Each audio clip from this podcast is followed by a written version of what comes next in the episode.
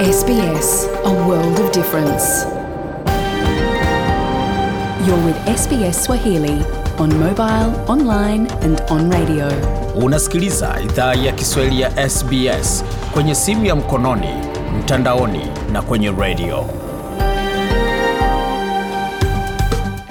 Na kukaribisha tena msikilizaji wetu katika lugha ya Kiswahili kwa matangazo yatakuwa kuwa kwa lisaa lizima. Mitamboni inaitwa Franki Mtao, utakuwa nami nikikuletea dondoo zilizofanyika Afrika e, duniani kote na vilevile vile kujua yaliyohitaji kufahamu hasa e, katika kuishi kwako nchini Australia na vitongoji vyake. Lakini kwanza, kabla hatujapata yote yaliyojiri, hasa hususani huko nchini Tanzania ambako basi baraza la mawaziri jipya latangazwa. Lakini kabla ya yote hayo, hembu tupate kujua taarifa ya habari inasemaje, na huu hapa ni muktasari wake.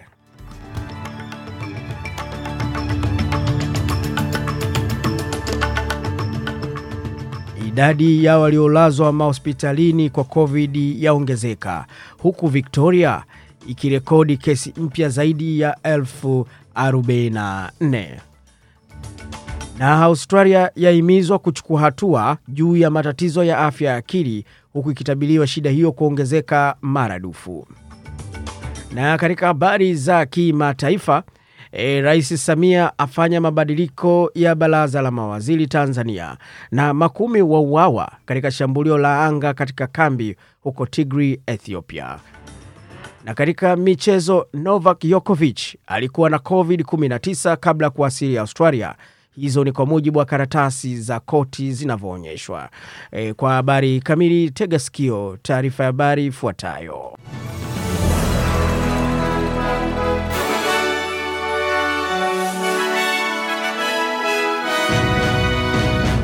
Ifuatayo ni taarifa ya habari kutoka hapa idhaa ya Kiswahili ya SBS. Msomaji ni Frank Mtao na tunaanza na habari za kitaifa. Jimbo la New South Wales limerekodi kesi mpya 3062 za COVID-19 huku kukiwa na vifo 16 kutoka kwa virusi hivyo na kuifanya kuwa siku mbaya zaidi ya janga hilo hadi sasa. Wakati huo huo, Victoria imeripoti kesi mpya 44155 na vifo vingine vinne leo siku ya Jumapili. Katika jimbo la New South Wales kuna watu 1927 wamelazwa hospitalini kwa virusi e, kutoka idadi ya watu 1795 ikiwa ni idadi ya siku ya Jumamosi. Kuna watu 151 katika vyumba vya watu mahututi yani ICU e, kutoka idadi ya watu 145 siku iliyopita. Huko Victoria watu 752 wamelazwa hospitalini kwa COVID-19 na 104 wako ICU na 23 wanapumulia mashine ya oksijeni. Idadi hiyo pia imeongezeka kutoka kwa takwimu za Jumamosi ambapo zilionyesha hospitalini walikuwa watu 644, e, watu 106 walikuwa ICU na 24 walikuwa wakitumia msaada wa hewa kupumua. Jimbo la New South Wales linatarajiwa kuanza kuripoti vipimo vya haraka RAT e, kuanzia wiki hii kwa nia ya kuharakisha mfumo wake wa vipimo. New South Wales ilisajili matokeo ya vipimo 98984 siku ya Jumamosi, ikiwa ni chini ya takriban laki moja na elfu kumi na saba yaliyochakatwa siku ya Ijumaa. Mahali pengine huko Australia, Tasmania ilirekodi kesi mpya 1406 siku ya leo Jumapili e, kutoka kwa kesi 2223 siku ya Jumamosi na watu, tisina, na watu 15 sasa wako hospitalini kutokana na virusi hivyo. E, kwa matokeo hayo inaonyesha New South Wales watu bado wanaendelea kuchanja ikiwa watu 98 wameendelea kuchanja siku hii ya Jumamosi ikiwa ni idadi ya takribani kutoka laki moja na kumi na saba. Na habari zingine hapa Australia tunaambiwa kuwa visa vya ugonjwa wa shida ya akili vinatarajiwa kuongezeka katika kila nchi, ingawa ukuaji mkubwa zaidi unatarajiwa e, katika Afrika kaskazini na mashariki ya kati, na ongezeko dogo zaidi linatabiriwa kuwa Asia Pacific na Ulaya Magharibi. Mawakili nchini Australia wanatoa wito wa kuongezeka kwa programu zinazoshughulikia mambo ya hatari ya mtindo wa maisha na usaidizi mkubwa wa utafiti wa matibabu. Shida hii ya akili ni sababu ya pili kuu ya vifo vya Australia e, kulingana na ofisi ya takwimu Australia.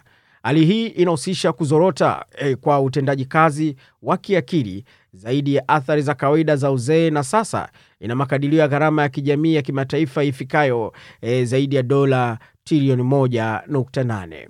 Utafiti uliochapishwa katika jarida la Lancet Public Health eh, kwa mara ya kwanza unatumia makadirio ya kina ya ngazi ya chini ili kutabiri kuenea kwa ugonjwa wa shida ya akili kwa wale wenye umri wa miaka 40 na zaidi katika mataifa 195. Pia unachunguza madhara yanayoweza kusababishwa na mielekeo ya kukaribiana na sababu zinazojulikana za hatari ya shida ya akili. Mwandishi mkuu wa utafiti Emma Nichols kutoka chuo kikuu cha Washington alionya kwamba kufikia mwaka 2050 idadi ya watu wazima wenye shida ya akili inatarajiwa kuongezeka mara tatu hadi kufikia milioni 153. Alikaririwa akisema kuwa tunatarajia ugonjwa wa shida ya akili, idadi ya watu wenye shida ya akili kuongezeka katika kila nchi ulimwenguni bila kujali ukanda wa ulimwengu. Kwa hivyo huu ni ugonjwa muhimu muhimu kuzingatia katika mipango ya siku zijazo bila kujali uko wapi, alisema e, mtafiti huyo Emma Nicholson kuhusiana na ugonjwa huo wa shida ya akili au almaarufu kama dementia. Na baada ya taarifa hiyo, basi tuelekee katika habari za kimataifa.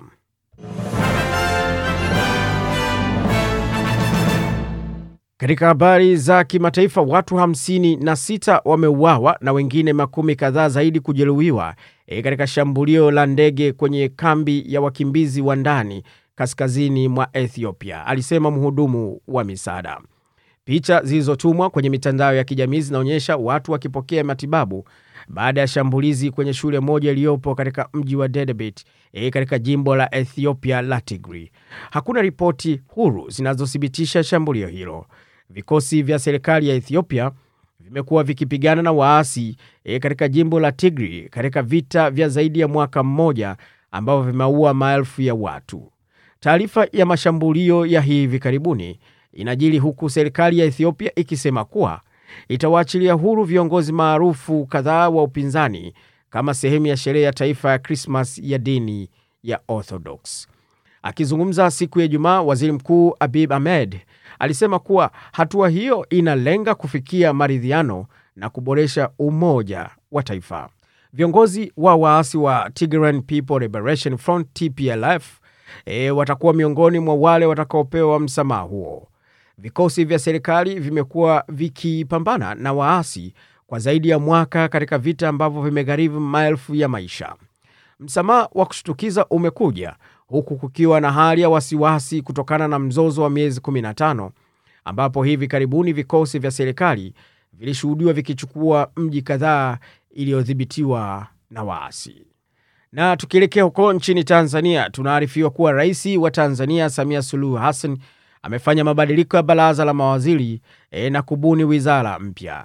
Akitangaza mabadiliko hayo, katibu mkuu kiongozi Balozi Hussein Katanga amesema rais amefanya mabadiliko ya muundo katika wizara tatu. Rais Samia ameunganisha wizara tatu iliyokuwa wizara ya uwekezaji iliyokuwa chini ya ofisi ya waziri mkuu, na pia ameunganisha wizara ya biashara moja ambayo itaitwa uwekezaji, viwanda na biashara, alisema Balozi Hussein Katanga. Aidha, kama alivyoahidi Rais Samia, ameunda wizara ya maendeleo ya jamii, jinsia, wanawake na makundi maalum. Kilichotokeza zaidi katika mabadiliko ya baraza la mawaziri yaliyofanywa na Rais Samia ni kuundwa kwa wizara mpya ambayo ni wizara ya maendeleo ya jamii, jinsia, wanawake na makundi maalum. Wizara hii itaongozwa na Waziri Dorothy Gwajima ambaye alikuwa waziri wa afya. Wizara ya afya sasa itaongozwa na Ole Morel. Kulingana na mabadiliko hayo, wizara ya katiba na sheria imepata waziri mpya George Simba Chawene ambaye amechukua wadhifa wa Profesa Palamagamba Kabudi. Wizara ya habari na teknolojia ya habari pia itaongozwa na waziri mpya aliyekuwa waziri wa zamani Nape Moses Nnauye. Kulingana na Balozi Katanga, Rais Samia amefanya mabadiliko pia katika nafasi ya makatibu wakuu na manaibu katibu wakuu. Kulingana na Balozi Katanga, Rais Samia amemteua Bwana Hamad Yusuf Masauni e, kuwa waziri wa mambo ya ndani ya nchi na Bwana Masauni alikuwa naibu waziri wizara ya fedha. Amemteua pia Dr. Pindi Chana kuwa waziri katika ofisi ya waziri mkuu atakayeshughulikia masuala ya sera, bunge na uratibu. Wengine ni Dr. Angelina Mabula aliyekuwa naibu waziri wa wizara ya ardhi, ambaye amemteua kuwa waziri wa ardhi, nyumba na maendeleo ya kazi. Mabadiliko hayo yaliyofanywa ya baraza la mawaziri nchini Tanzania yameona waziri, mawaziri wanne wakiachwa pembeni na tisa wakibadilishwa wizara zao. Na kwa taarifa hiyo basi tunakamilisha taarifa hiyo, na kwa sasa basi tuelekee katika dimba la michezo.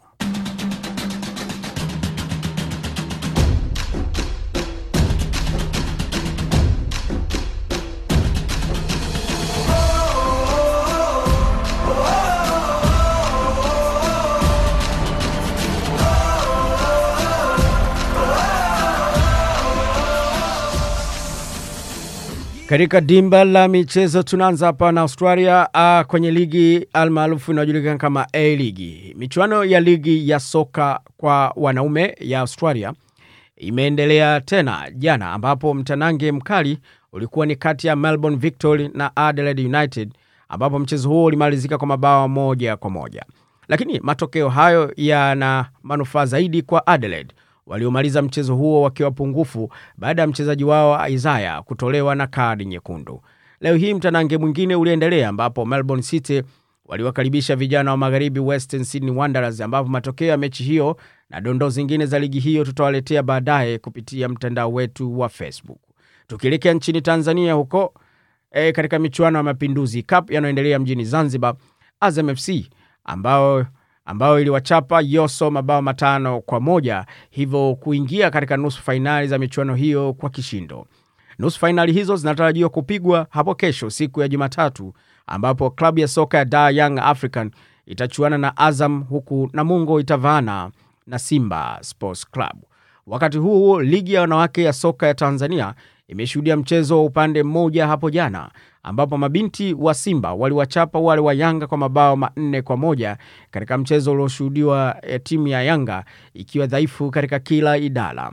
Hadi sasa katika ligi hiyo Simba anaongoza akifuatiwa na Fountain Gates na nafasi ya, ya katika nafasi ya pili na nafasi ya tatu ikishikiliwa na Alliance huku Yanga Princess ikijivuta mdogo mdogo katika nafasi ya nne na tukirejea katika patashika hapa Australia kuhusiana na tenis ni kuhusiana na mchezaji wa Serbia huyu Novak Djokovic. E, inasemekana kwamba Novak Djokovic alipatikana na COVID-19 mnamo Desemba 16 ikiwa ni chini ya mwezi mmoja tu kabla ya kusafiri kuja Melbourne e, kwenye michuano ya tenis maarufu kama Australian Open.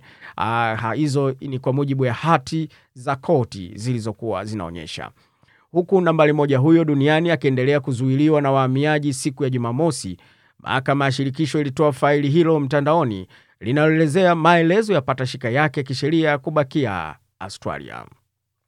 Walikaliliwa wakisema hati hizo zilikaliliwa zikisema kuwa bwana Yokovich alikuwa amepokea mnamo tarehe 30 Desemba mwaka 2021 barua kutoka kwa afisa mkuu wa tiba ya Tennessee Australia iliyorekodi kwamba alikuwa amepewa msamaha wa kimatibabu kuto kupiga chanjo ya COVID kwa msingi kwamba alikuwa amepona COVID hivi majuzi.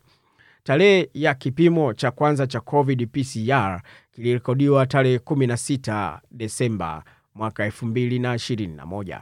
Karakatasi hizo ziliendelea kueleza kuwa Yokovich hakuwa na homa ya hivi majuzi au dalili za kupumua za COVID-19 wiki mbili baada ya utambuzi wake. Moja ya hati ilielezea mahojiano kati ya Yokovich na maafisa usalama wa mpakani Australia.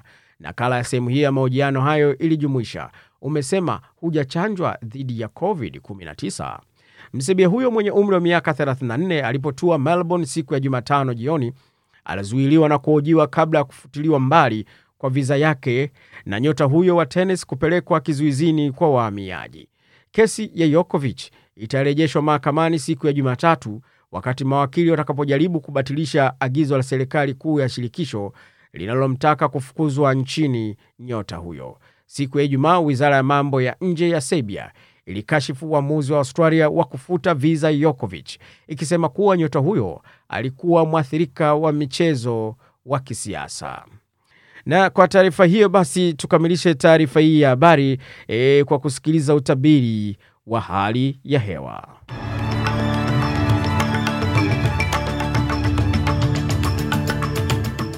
Katika utabiri wa hali ya hewa hapa Sydney kulikuwa na wingu lililotawala karibu siku nzima na nyuzi joto ilikuwa ni 22.